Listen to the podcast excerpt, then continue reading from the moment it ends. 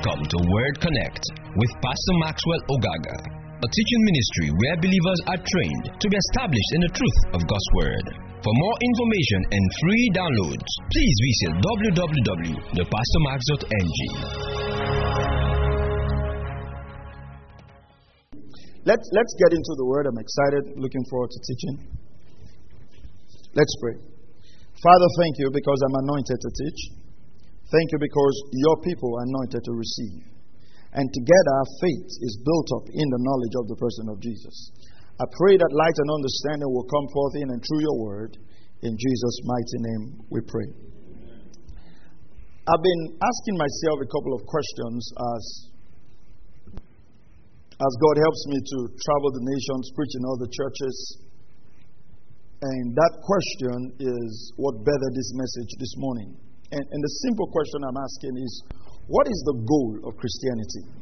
What, what's the goal of Christianity? Is Christianity a white man religion? You know, we've heard that sometimes some people said, white men came to Africa. They said we should close our eyes and pray, and they gave us Bible. And by the time we open our eyes, they have taken our land and we have only Bibles. Some other people say, well, uh, Christianity is a white man religion. It's a white man that brought it. Unfortunately, uh, such people are not very, uh, well, not very studious where the Word of God is concerned. They read other books, but not where the Word of God is concerned. Uh, but you realize that there is a goal in the mind of God where Christianity is concerned. And for your information, uh, Christianity didn't just come into Africa when the missionaries came into Nigeria, Ghana, and all of that. Actually, uh, Christianity came towards Africa when Philip preached to the Ethiopian eunuch. And so when you go to Ethiopia today, there is a, a version of Christianity which is very, the very oldest version of Christians in, in, in, uh, in the nation of Ethiopia. But other religions, whether it is Shintoism, Buddhism, um, all other religions, aspire to make man reach to God to make man acceptable by God, whatever the, the, the, standards of their gods are. And even the way Paul spoke in Athens, when he says, You've raised an altar to an unknown God, many times also you have religion grasping with who is God? Is God real? You know? And, and all of those questions come up. Now, because of our own um, poverty, we also try to make Christianity suit our material needs. So, for the average Christian, everything about Christianity is how I can get blessed. Okay? So, uh, if you are poor, uh, I have a solution. If you are sick, I have a solution. In fact, you, when you see some churches, they would write Solution Center.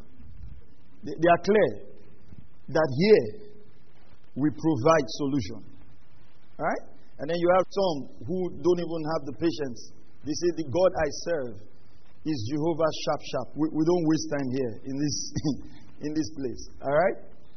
And uh, over the years, over the years, it looked very little but over the years, unconsciously, it has changed the direction of the Christian faith. It has changed it. And uh, as culture evolves, I, have always told you this. There was a time in Africa where to be a beautiful woman, you had to be fat. Even if you were slim, you were about to get married, they took you to a room, fed you, fed you, made you fat.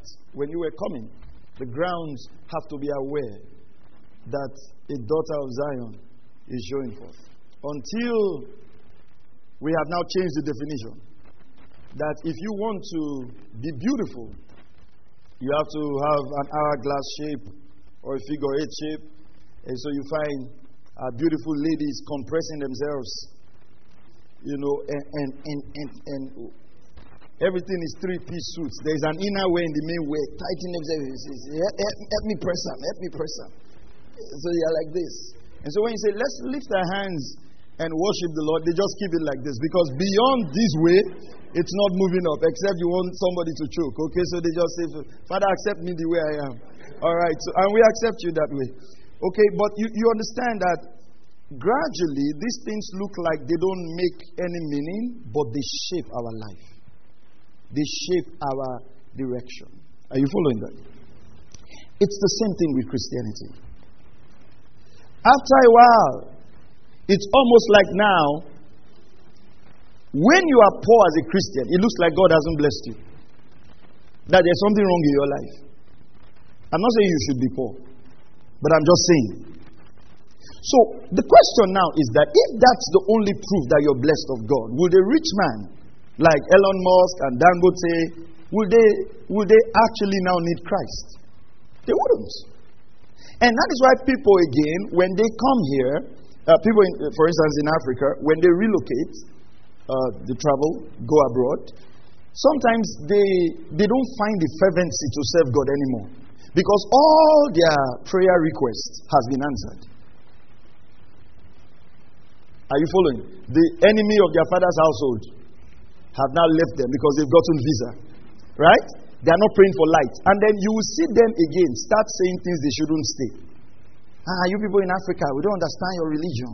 Yeah, and then they backslide. To them, they are more enlightened, but they are backslided.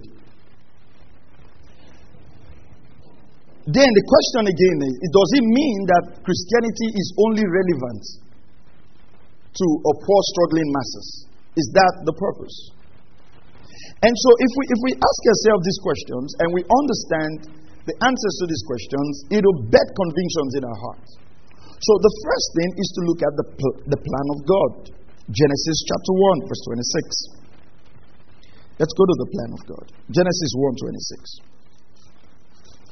And don't ever forget, don't ever forget, right? Genesis 1 26 is God's original plan. And that plan has not changed. Are you following this? Are you here or you are going home? All right. What does Genesis 1:26 say? Read it. What does it say? Then God said, Let us make man in our image. And what? according to our likeness. Now, that means, listen carefully, the creation of man had a purpose. What was that purpose? Two words. What's that purpose? You can't fail this exam. What's that purpose? Image and likeness. Pay attention to those words. Pay very close attention. Don't miss it. So, image and likeness. Now, when God created man, if you read the, um, Genesis, there are two creation accounts in Genesis. I will not explain that today, but just note that. Uh, the scripture says God created man. Observe the word created. Then, if you go to Genesis chapter 2, the Bible says God formed man. Did you follow that? The creation of man is in the image and likeness of God, which means that that was not physical. Pay attention to that. That wasn't physical. The formation of man is what is physical because the formation is what gave man this earthly body. Because this body was formed from the dust of the earth. Did you follow that? Now, the reason that's very important is the image and the likeness of, man, of God in man is not your physical appearance. Because we all have different appearances, which means that, but we are all kids of God. All right? So it's not just the physical appearance. So I want you to look beyond the physical appearance. So, what exactly is the image and the likeness of God? What exactly did God want when He says, Let us create man in our image and likeness? The word image in the Hebrew is the word resemblance. Resemblance. Now, it is the character of God represented in man. Now, let me give you an example. Uh, I will go there as we read, but just follow me. There's what you call DNA. You know what DNA is? Uh, they're making noise all over the place now that people should go and test who their children are and all of that. That's why people should be born again. All right. Now, you, your, your, your child might not resemble you naturally. You know, some of you have children that resemble your grandfather. Okay? so, for instance, um, personally, my parents are fair. Okay? But I'm I'm dark. Right? Now that's pigmentation. That's just only skin deep. Okay? Let's say, for instance, let me give you an example so you understand it. Let's say, for instance, someone needs uh, uh, a blood transfusion. You need blood to be gotten into your body. And you are an Ibani man. Okay? And you are black Ibanima, not, not brown, you are black. Alright? And they get a white Chinese man. Okay? If the blood group fits, how many of you know you can receive that blood? So that means what makes a man Chinese and what makes a man um, the, the, the color of the skin is just skin deep. It's not the organs and everything can still be useful. Do, do, you get what I'm trying to say? That means something eternal is stronger than what you see on the outside.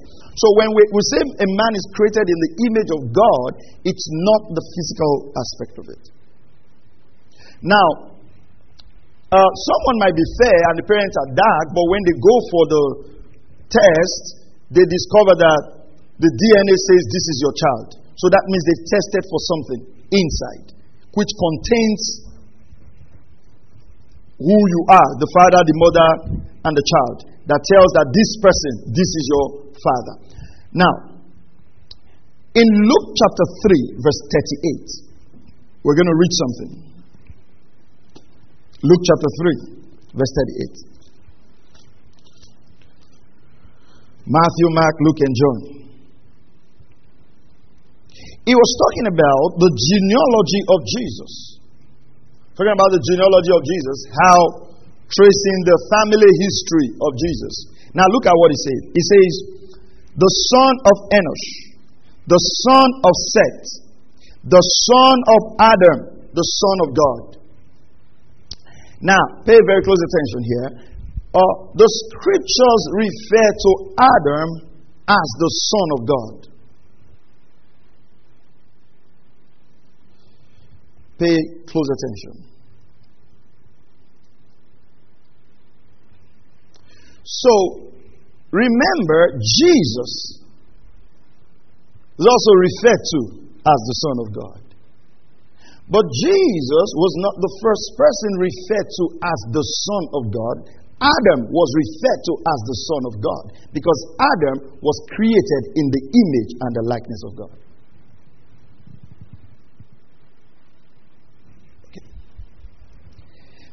So, when you study the Bible, you would find out the Bible talks about the first Adam. And it talks about what? The last Adam. So, there are two Adams the first one and the last one. The first Son of God and the last Son of God. So, what's the difference? Let me just say here now before you ask yourself many questions. What's the difference between Adam and Jesus? Jesus was the only begotten Son of God. Are you following that? But I'm going to show you, show you something. That uh, the scriptures do not hesitate to refer to Adam as the Son of God because Adam was created in what? The image and the likeness of God. Now hold that. Go to Genesis chapter 5. Let's look at the history of Adam again. What is the goal of Christianity? Why, why, why do we call ourselves Christians?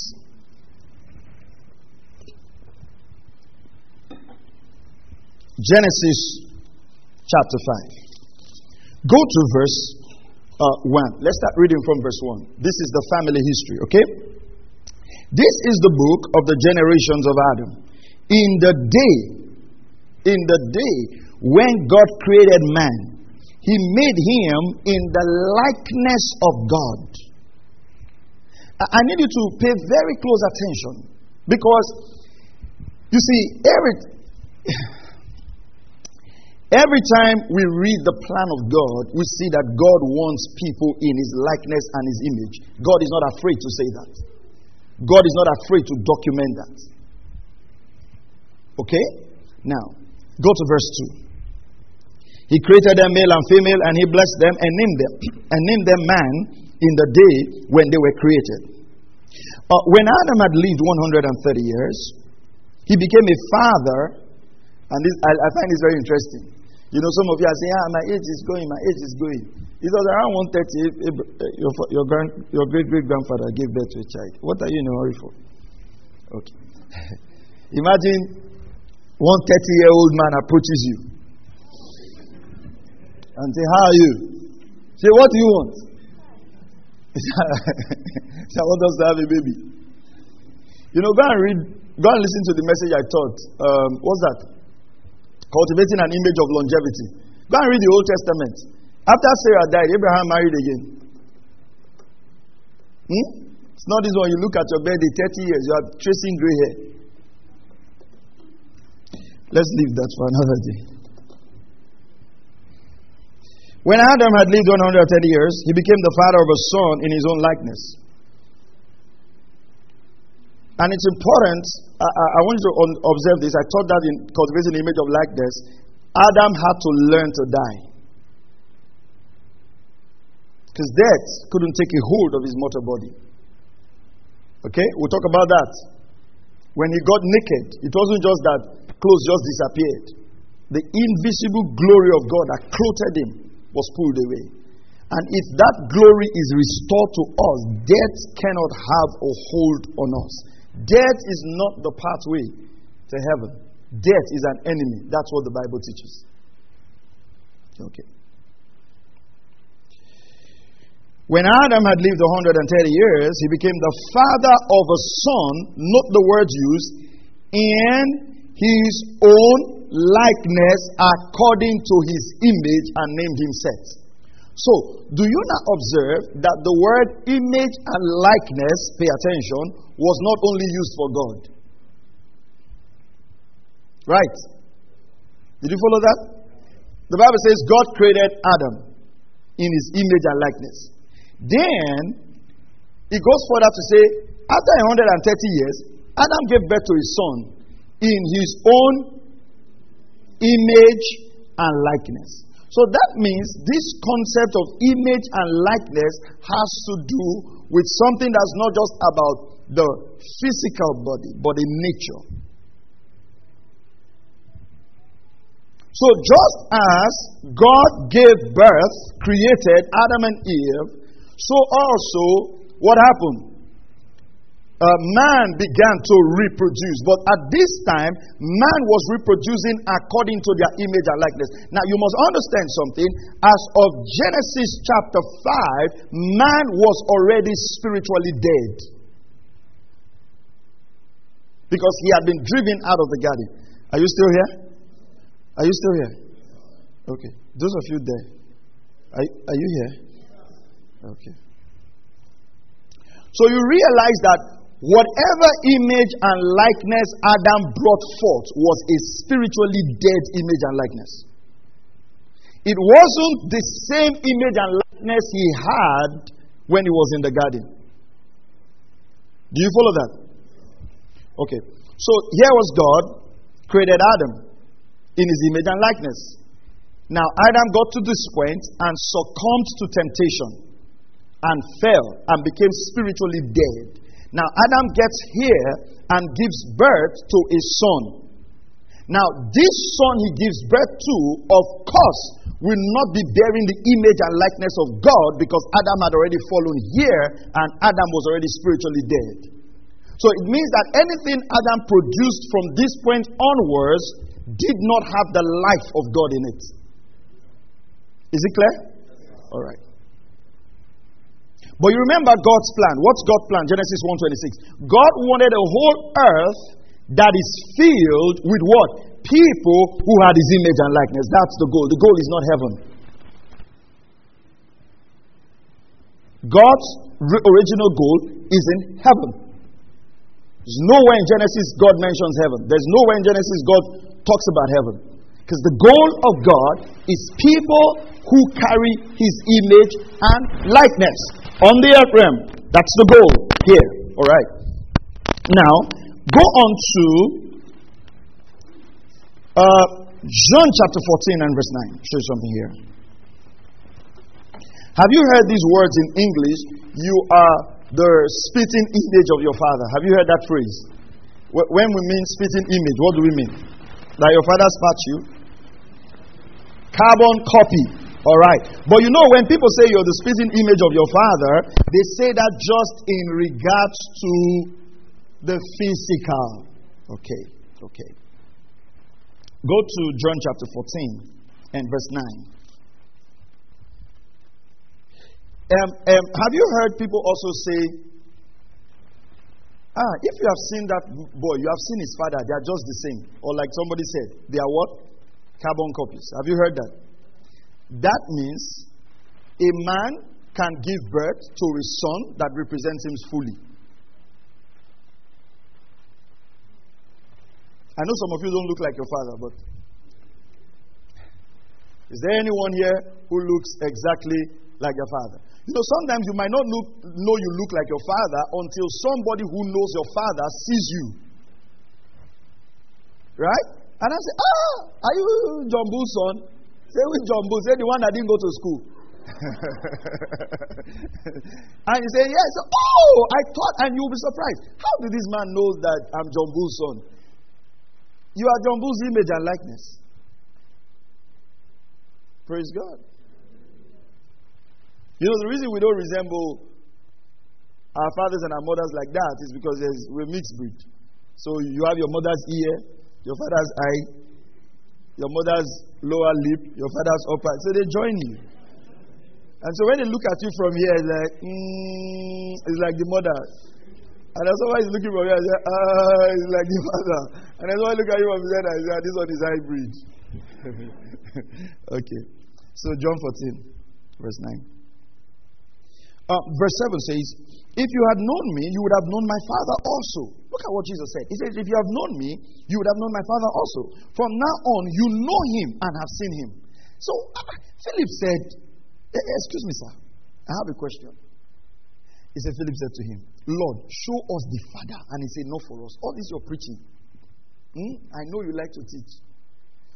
Just show us the Father and we are done. You know, you know, Jesus tried. Eh?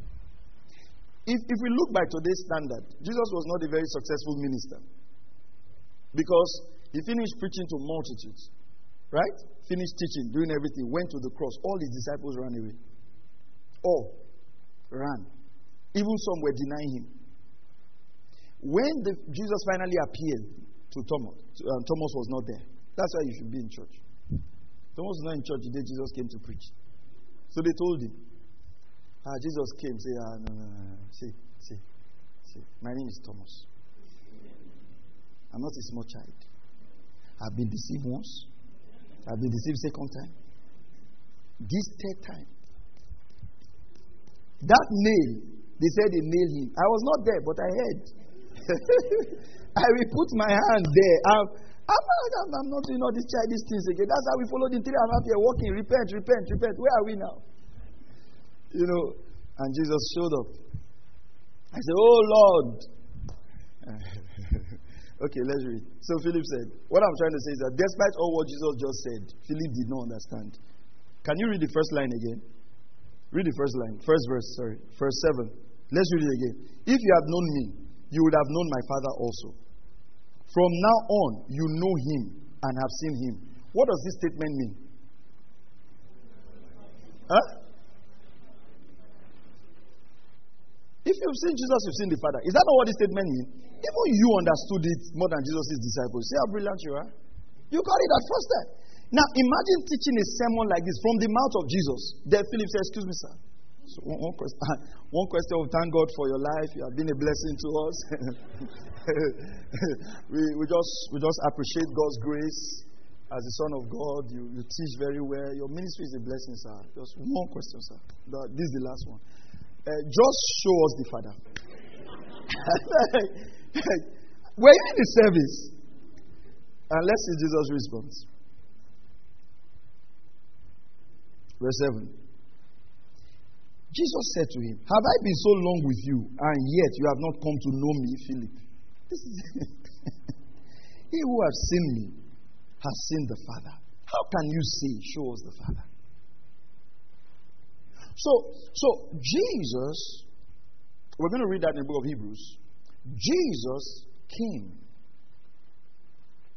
not to show us miracles. Jesus came not to show us how to multiply bread. Jesus came not even to show us how to raise the dead. Jesus came to show us the character of the Father. He came to show us the Father. He came so that we would see what it looks like for a man to be the Son of God. Remember our quotes by C.S. Lewis. How many of you can remember the quote? Who can tell me? The Son of God became the Son of Man so that what? The sons of man will become what? Become the sons of God. So somebody say, well, uh, how do we know Adam? How, no, no, forget about Adam. Jesus came to show us what it is to be like a man who is the Son of God on the earth with all the temptations, with all the challenges to express the character of God. Let's look at the scriptures. Go to Hebrews chapter 1, verse 3. Are you learning something this morning? Say amen if you are. All right, Hebrews chapter 1. And, and, the reason I'm teaching this is we have to be careful. We have to be careful. So we don't make Christianity only I receive. I receive. Huh? Because the way we're going with Christianity, we, we will soon not recognize ourselves. Hmm? You see Christians today, they have more faith on the rubber band with a man's picture. Hmm? Yes. I know some of you are wearing. You come here, but you just, you know, we have to use everything together. Prayer not too much. So I know some of you are wearing because I see somewhere and I'm wondering who is your pastor? Eh? So you collect here, collect here, collect here. You are the son of this major prophet. You are a son of a major prophet.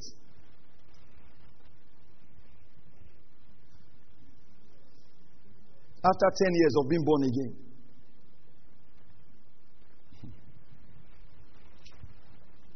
Read Hebrews chapter 1, verse 1 to 3.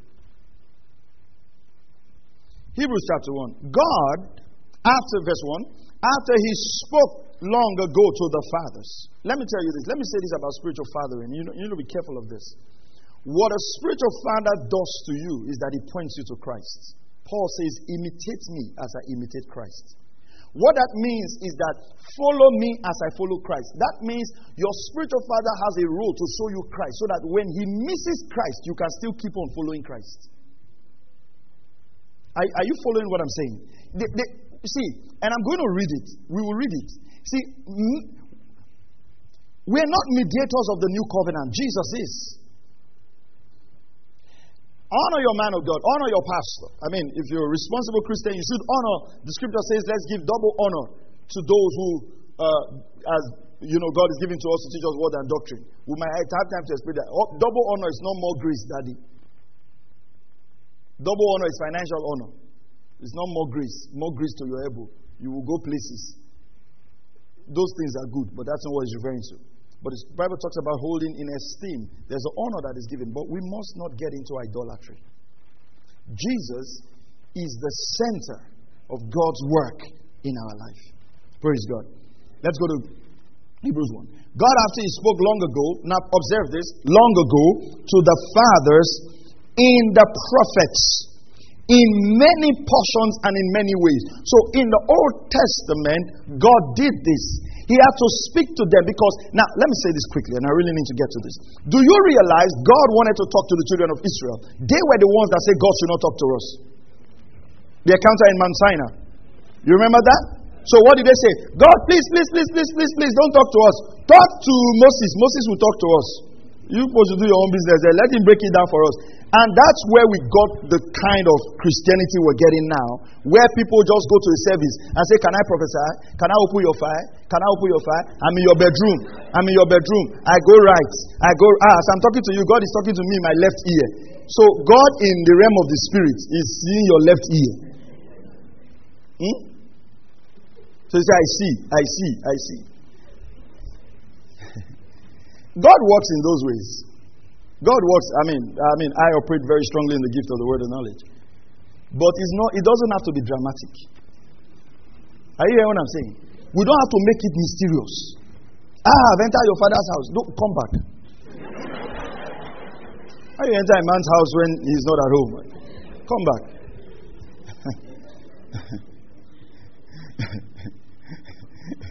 you know, I was teaching like this in Ghana. Uh, you know, sometimes when you teach like this, people think, well, yeah, it's because you're not, you don't operate in the miraculous. So I was teaching like this in Ghana. Yeah, I don't do it, teaching like this in Ghana.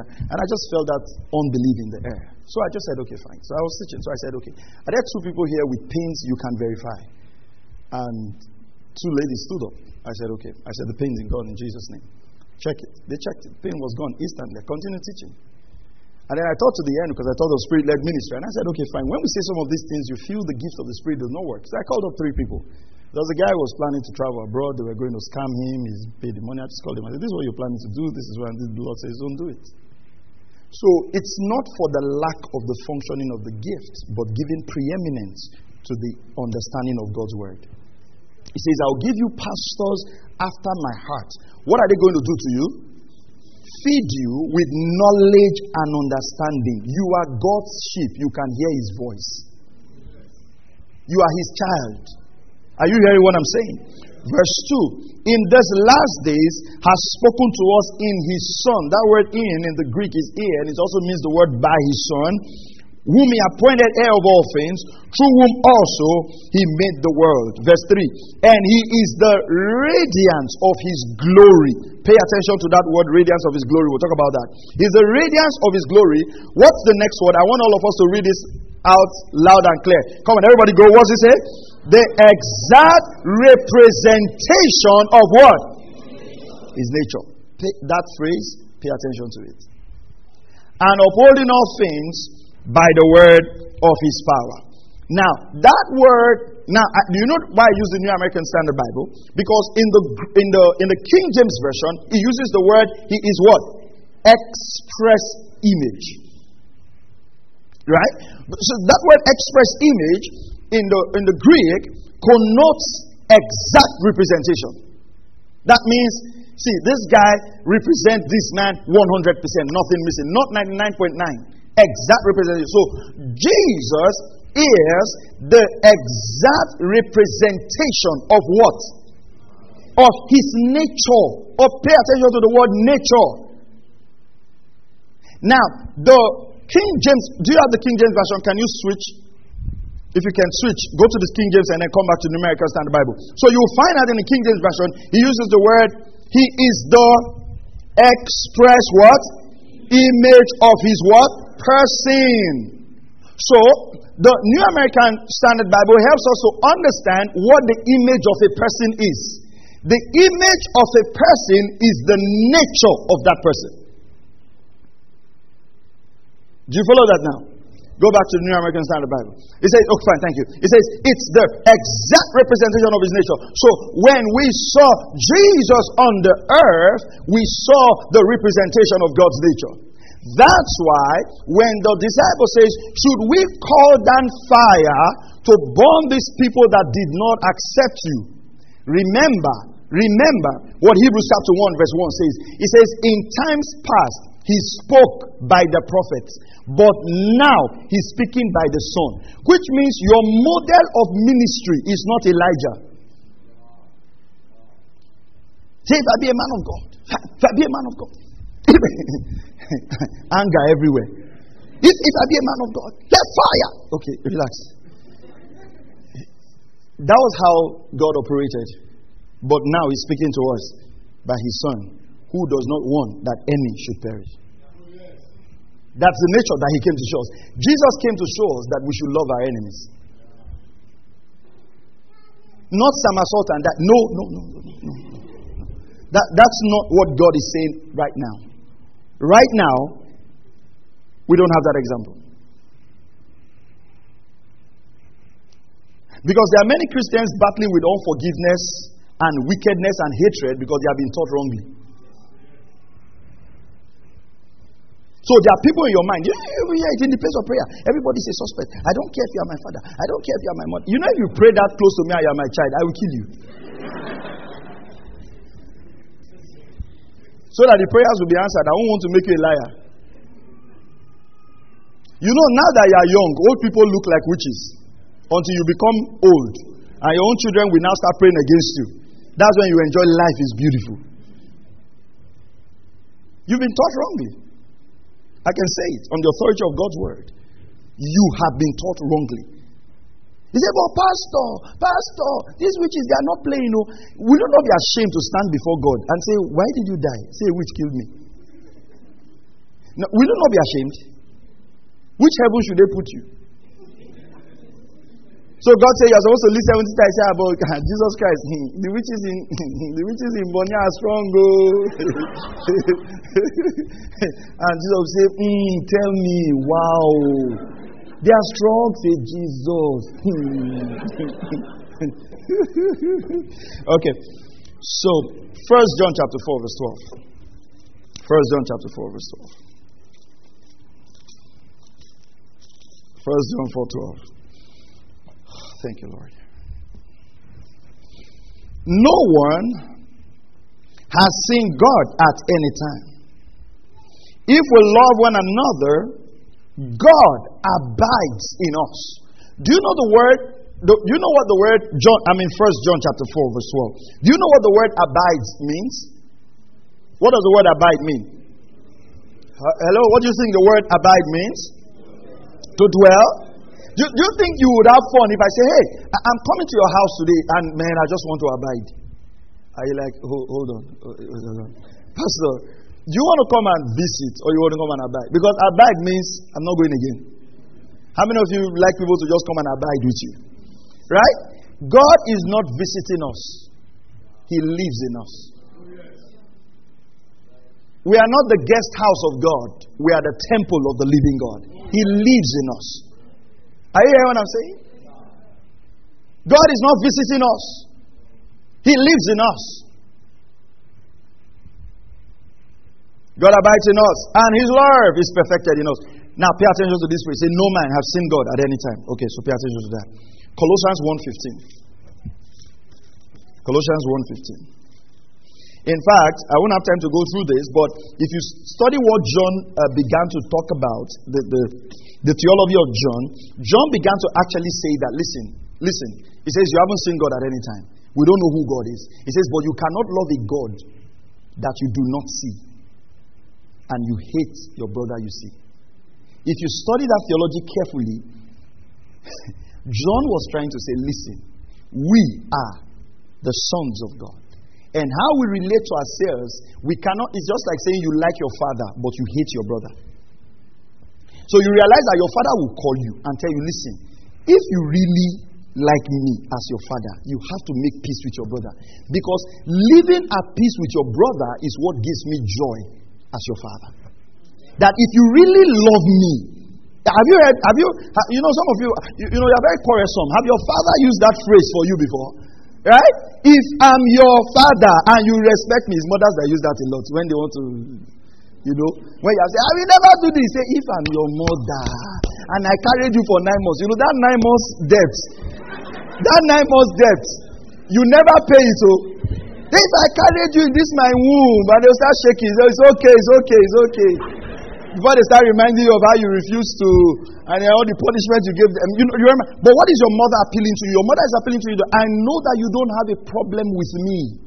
But see, you're not having a problem with me has to be represented in you not having a problem with your brother. You will say, I don't have a problem with God. It's the church I have a problem with. You cannot have a problem with us. Oh. As bad as we are, you have to love us to show that you don't have a problem with God. That is why the local church is where we all grow up because this is where you will get offended. This is where you will forgive. This is where you walk in love. That love you say you have for God, you will show us after we have hurt you. You will now come back and say, I love you. That is why you will stay in this church, even if you are angry. That's how God has designed it. Your love for God is shown by your love for the brethren. That is why only you, you are not the church. I'm serving God in my house. You are doing idolatry. Come out here and serve it in the open. We serve God one another so we can know how you are. Nobody will offend you at home.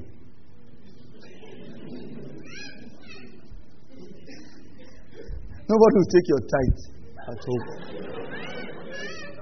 Say, Pastor, do you take tithe? Yes. In all currencies. I was just joking, but go on. Colossians chapter 1, verse 15. Are you still here? All right, praise God. Colossians 1.15. Thank you, Lord. Colossians 1.15. Uh, verse 13. Verse 13. Thank you, Lord. I like this. For he rescued us from the domain of darkness. We've been rescued from the domain of darkness and transferred to us to the kingdom of his beloved Son. So we've been transferred. You're no longer under bondage. You're no longer in the devil's kingdom. Power do not need to change hands anymore. They've changed hands already. We're the ones with the authority. Jesus said, All power in heaven and earth is given unto me. Go therefore. All right? So when you say program, say power must change hands. Don't show there. Because it means that they want to collect it back from God. It's a wrong thing. You know, someone invited me one time. I said, I want you to come and preach in a program. I said, oh, okay. So what's the theme? He said, my blood is bitter. I said, I don't know which scripture to start with. I don't even know which scripture. Don't worry. I've not learned so that those are, those are higher matters. I've not learned to deal with all that. Your blood is bitter. Do you want it? Okay. Tied in the village, needed in the city. It looks like a strong topic.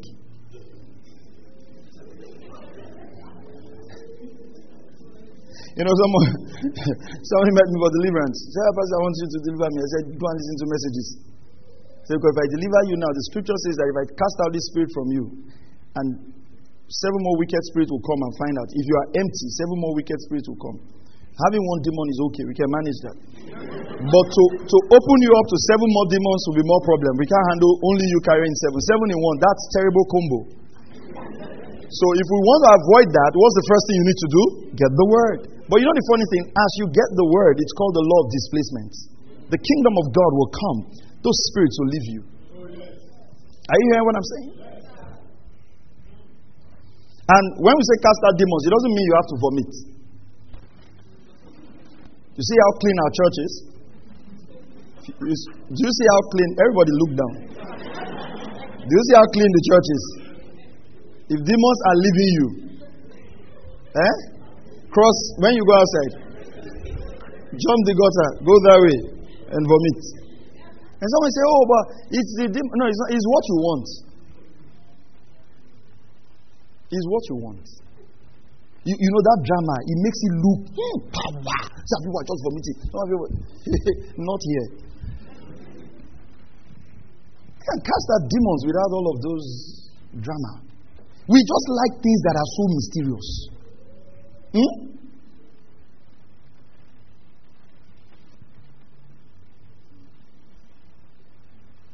Don't worry, if you are demon possessed, fill the form and come on Tuesday.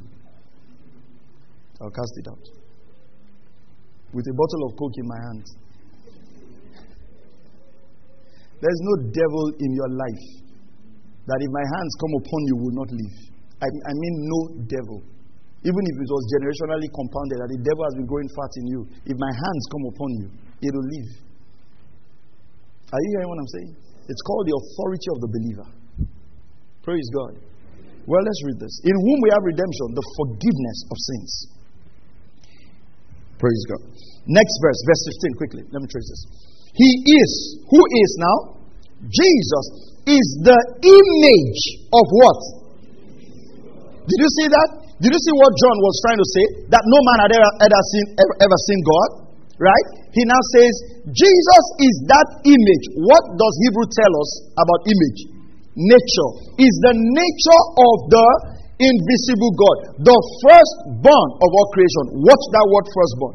So Jesus is the one who uh, represented the what? The invisible God. Let me give you a quick Old Testament parallel. Do you remember when God says, Show me your glory?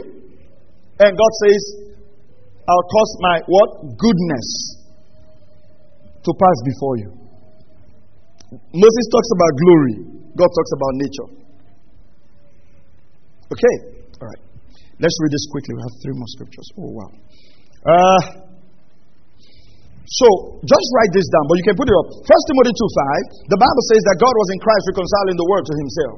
God was in Christ. God was in Christ. So we know that God lived in Christ, or God, Christ carried God and showed us the nature of God. And that for there's one God and one mediator also between God and man. Amen. The man Christ Jesus. Pay attention to why he refers to him. He didn't say, he says the man Christ Jesus. Okay, I was thinking whether I should do that this April, but let me just pray about it and see where God helps us about understanding the humanity of Jesus. We need to understand that you, Jesus was 100% human. It will help us to appreciate redemption. So he says, the man, Jesus. Let's go quickly. We have a couple of scriptures to go. Go to Romans 3.23 quickly. Romans 3.23. Thank you, Lord. Romans 3.23. It says, For all have sinned and fall short of what? The glory of God. Remember Hebrews chapter 1. Jesus about the glory. So when man fell, what did he come short of?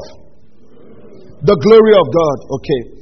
Now, what happened is that in Genesis chapter 3, verse 10, when Adam heard the voice of God, he said, uh, he became afraid.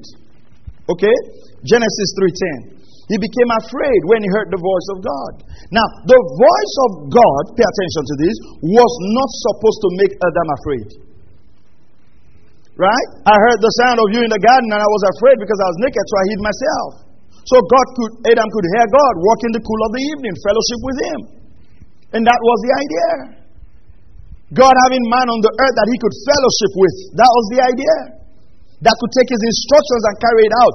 You remember, God told Adam to name the animals. That was what God, that's God's plan, that's God's intention, that's the goal. Okay, now, in Luke chapter 19, verse 10, we're going to study a bit in Hebrews, but Luke 19:10, the Bible says, For the Son of Man has come and to seek to seek and to save that which was lost. So the purpose, listen to this, the purpose of Jesus coming was not to prosper you. Hello? You know we believe in prosperity here, right? Oh, you don't know? Oh, we believe. Eh? But we believe it rightly. The goal of Jesus coming on earth was what? To save. Because, listen, hello, is everybody here? Was Cain cursed? Yeah, Cain was cursed, right? Was a curse placed on Cain? Let's all agree now. Was a curse placed on Cain? But do you know the Bible says Cain built a city? So it means a man can prosper outside of God. Let me give you an example you cannot deny. Jacob and Esau, who was blessed? Who was blessed? Who had the birthright? Jacob. no, who, okay. After he put it on NairaBet, who won it? I hope you don't bet so. Don't bet so in this church. My members don't win. It's a covenant I have between me and God. Anybody that listens to me don't win. Even those who are hearing. As far as, far as you have heard me, it has been nullified. You won't win. Don't Don't, don't. Go and use the money to buy food. You won't win again. All right. So, and this always say, ah, why did they invite me today? It's your day of redemption. That gambling habit is going to just stop from you in Jesus' name. Ah, ah. ah. Okay. So, Jacob and Esau. But do you remember when Jacob met Esau, when he offered him gift, what did Esau say? Say, don't give me. I have enough. What I want to tell you is that material prosperity is not the sole essence of why Jesus came. Because men prospered even in their wickedness. Wife, husband, child is not why Jesus came. Miracle visa is not why Jesus came. You can have all of that. Are Buddhists not traveling abroad? Are Muslims not relocating? There's nothing special about that. There is a goal for Christianity. It is not more money. It's not more money to your account. No. Christianity is not a, an extension of Davido's 30 billion gang. No. He's not trying to seek relevance in the world. No. There is a reason he came. God has a mind to have a people on the earth who are his exact representation. That's the heart cry of God for the Son of Man has come to seek and to save that which was lost. What was lost? The glory, the dominion, the image, the representation. Now go to Hebrews chapter 2, verse 9. Verse 9. Hebrews chapter 2. Thank you, Lord. Hebrews chapter 2. Let's see how we can wrap up in 10 minutes. Thank you, Jesus. Are you blessed this morning? Are you learning something this morning? All right. Hebrews chapter 2 and verse 9? Hebrews 2, verse 9. Thank you, Lord. But, but we do see him who was made for a little while lower than the angels, talking about Jesus. Namely, Jesus. So Jesus was made a little while lower than the angels. That's the humanity of Jesus. That's when he came on the earth. Because of the suffering of death, crowned with glory and honor, so that by, by the grace of God, he might taste death for everyone. Which death is this? The death that came upon Adam the death that was pronounced on him, that when he eats the fruit, he will die. For it was fitting for him, pay attention, these are very key verses to this message. For it was fitting for him, for whom all are all things, and through whom are all things, in bringing many sons to what? What did um, man fall short in Romans? Fall short of what? The glory. Now the Bible says, for him to bring many sons to what? To glory. All right. To perfect the author of their salvation through sufferings. Verse 11. Now pay attention to this. It says, For both he who sanctifies and those who are sanctified are all from one Father. Pay attention to this. That he is not, for that which reason he is not ashamed to call them. This is big. This is big. Which means after resurrection, how Jesus refers to you in heaven is brother. Let me show you. Matthew 28 10. He's not ashamed anymore. Because right now, the, the one who sanctifies and the one who are being sanctified have now had one union with the Father. So, you know what? Jesus cannot now relate to us like he's angry with us. We now have the same Father. He now calls us brothers. Look at. Then Jesus said to them when he resurrected, Matthew 28, Do not be afraid. Go and take word to my brethren to leave for Galilee, and there they will see me. He was sending message to the disciples. He did not go there and say, Go and tell my disciples. No, go and tell my boys. No. He says, Go tell my brethren. Because something had happened. The plan of God from all of creation was now officially set in motion, never to be reversed anymore. The price has been paid. The sins have been washed away. The, the final sacrifice that Jesus was to offer uh, have been offered. That is why when he taught them to pray, he says, When you pray, say, Our Father. That's why when the spirit of adoption comes, he says, So you can cry, Abba, Father. The word Abba is the Hebrew word daddy. We are now sons of the family. Are you hearing what I'm saying? See, the goal of Christianity is not just to take you to heaven.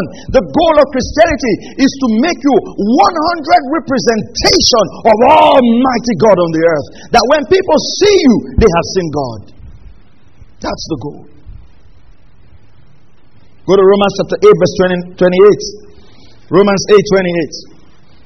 Take all of these scriptures, go back home, study them, read them, meditate on them.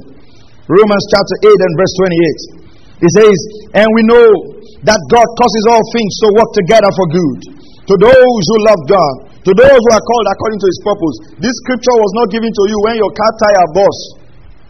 Hmm? Hey! I know all things work together for good for those who are called. You know, when you miss your appointment, I know all things you can, but that's not why Paul, Paul was not writing to people whose tires were not good. Verse 30. And these whom he predestined, he also called, and those whom, verse 29, sorry, for those whom he foreknew, he also predestined to become conformed to the image of his son, so that he would be the firstborn among many brethren. Why does God cause all things to work together for our good? The ultimate intention is so that we can be conformed to the image of Christ. That he would be the firstborn among many brethren, which means that Jesus is the prototype of what we should be like. Are you hearing this? Your standard in this Christian race is not your pastor. Your standard is not that popular prophet. Your elder brother is your standard. You ought to be like Jesus so that he can be firstborn. Um, you know, have you been in families where they will now say, ah, look at your brother uh, uh, for a firstborn who is behaving well? Say, look at your brother. Why can't, what, what is your, father trying to say? I gave birth to both of you. You have the capacity to function the same way that one is functioning if he's living right. Then, if he's living wrongly, they're not pointing to his younger ones. That's firstborn gone wrong. Say, look at your junior ones. You are supposed to show them an example. Okay. Colossians, Galatians 4:19. Paul says, Oh, my dear children, I feel as if I'm going through labor pains for you again, and that you will continue until Christ is fully developed in your life, until Christ is formed in you until this nature, this image is fully represented. You see, that is a pastoral labor. I'm praying for you, I'm interceding for you. That Christ will be formed in you. Christ will be formed in you. Saints of God, this is the goal of Christianity. It's not many more cars. It's not many more houses. Those things are good. They are beautiful. They would help us take the gospel out. But why did Jesus come? It's so that Christ will be fully formed in us. That when I see you, I see Jesus. When I see you, I see God. I will no longer say, Oh, show me God. Oh, I want to go and meet God. When I see you, I see the image of God represented. That's the plan of God. Ephesians 4:13 says, "Until we all reach unity in the faith and the knowledge of the Son of God, as we mature to the full measure of the stature of Christ." There is a full measure. There is the image. Praise God. That was Ephesians 4:13. There is the image. Let's read the last scripture, Luke 19, and I want to show you something. Luke chapter 19. The image of God. That's the purpose of Christianity. Luke chapter 19, verse 8. You remember Zacchaeus, okay? Are you here? Okay. Remember Zacchaeus? Yeah, your brother. Short brother. Zacchaeus stopped. We, won't read the whole story because all of you know Zacchaeus. Even children in the school, they teach them about Zacchaeus. But look at what happened. Zacchaeus stopped and said to the Lord, Behold, Lord, half of my possessions I will give to the poor. And if I have defrauded anyone of anything, I will give back four times as much. You know what happened? Next verse. Jesus said,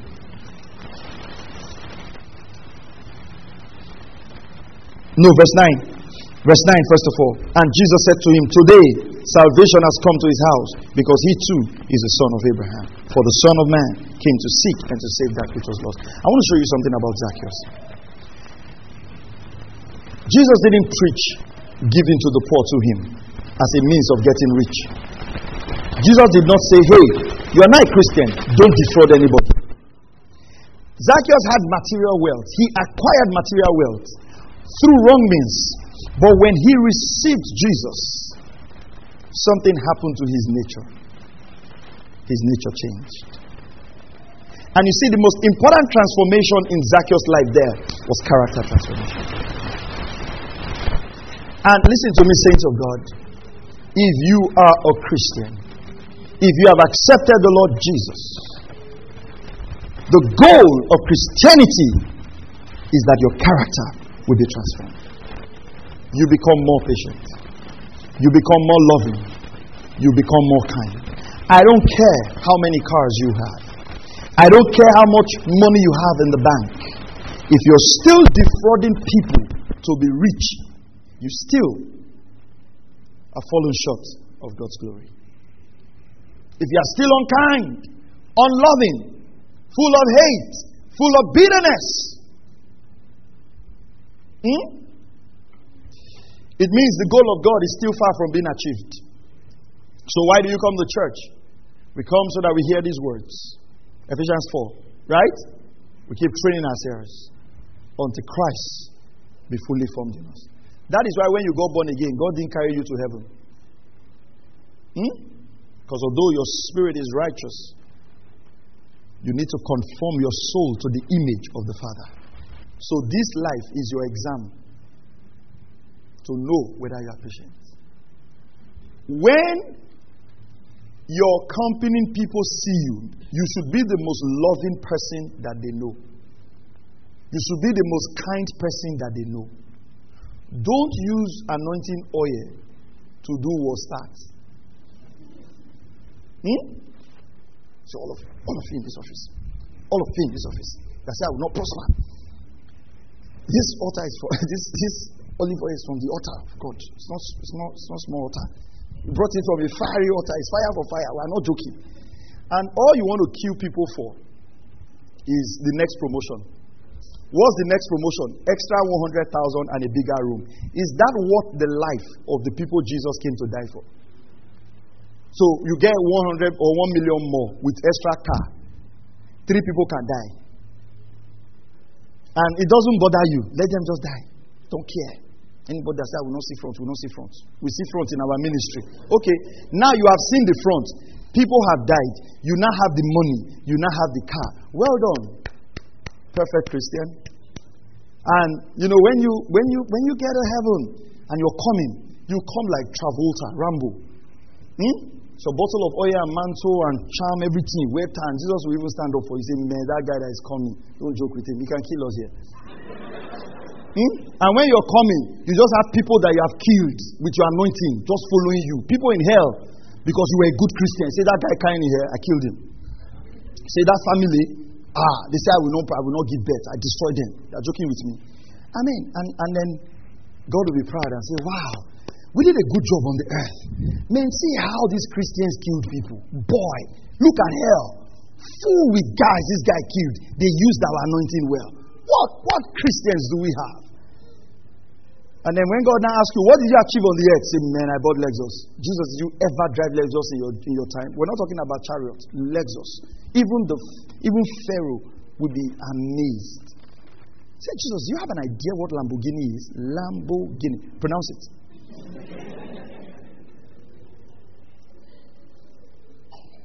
And you know why Christianity has become like this? Because if somebody walks on this altar today and says, You know what? Thank God, I've been coming to this church for five years. I used to be a drunkard, I used to be a womanizer. I don't do that anymore. I just want to thank the Lord. Say, mm hmm. Mm hmm. Say, Praise the Lord. Ah, if people don't have testimony, they will not, they will not tell us. But someone just come, praise the Lord. After the last convention, I went to my village. My uncle just died. I said, wow. I said, Papa is on fire. Then I built three. These are the keys. Then you see people rushing to the altar. tapping into that grace. Tap into that grace. Because we've been trained that the goal of Christianity is our personal advancement. When even in the book of Hebrews, the scripture says, they refuse deliverance so that they will not deny the faith. They refuse to be delivered. Imagine Peter getting out from prison, and the first thing he does, he stands in the temple court and starts preaching the gospel. Can you imagine if anybody was delivered from prison today? You take off. If Jesus is calling you, come and preach, come and preach. Say, preach waiting. Waiting put me for prison. If you cannot deliver me for prison, how can I? Have you heard people say, you are not born again to suffer again? And you wonder why we don't have missionaries anymore. I wonder why everybody wants to preach in the city. And we wonder why everybody called to the nations is called to Canada, US, UK, and Germany. Nobody is called to Mali. Nobody is called to Cote d'Ivoire. Nobody is called to Benin Republic. In Benin Republic, right here, some of the greatest voodoo festival take place annually that white people come to do voodoo. Just right here. It won't take visa, it won't take passport. But you, you know, if you plant a church there, there will be no money. You know. Even if I tell you now that God has given us a vision for Cotonou, you, the way you see things. We need foreign branch. God will have mercy on His church. And the goal of Christianity will be recovered. I want to challenge you today. Don't play to the gallery. This thing called Christianity is not about you. It's the fact that we will be conformed to the image of the Son. That when in a wicked world, I see how somebody can love the unlovable and it compels me to say, What made you to be able to love such a wicked person? Say, I have a new nature. And we can introduce this nature to others. Let's pray. Father, we come before you today. We humble ourselves before you. We know, Lord Jesus Christ, that there is a goal, there is a heartbeat you have. Lord, we know even as ministers of the gospel, sometimes we failed in the things we teach and how we project what this is all about. But Lord, we ask that you would have mercy on us and have mercy on the church and the body of Christ globally. And we pray, Father God, that you will begin to cause us to genuinely see the essence of your work, the essence of your message. I pray that the light of God's word will shine strong in the heart of your people. While your heads are bowed, we're just going to sing a song. I, I just wanted to meditate meditatively. Just a few minutes, and we're, we're, we're done with the service. I see my Father I know that's how it's meant to be. I found out I'm more and more like Him each day. I notice I walk the way He was. I notice I talk the way He talks. I'm starting to see my Father in me. I'm seeing my Father in me. I know that's how it's meant to be. Found out I'm more and more like Him each day. I notice I walk the way He was. I notice I talk the way He talks I'm starting to see my Father in me. I'm seeing my Father in me. As, as your pastor and your leader, you know, I just want to.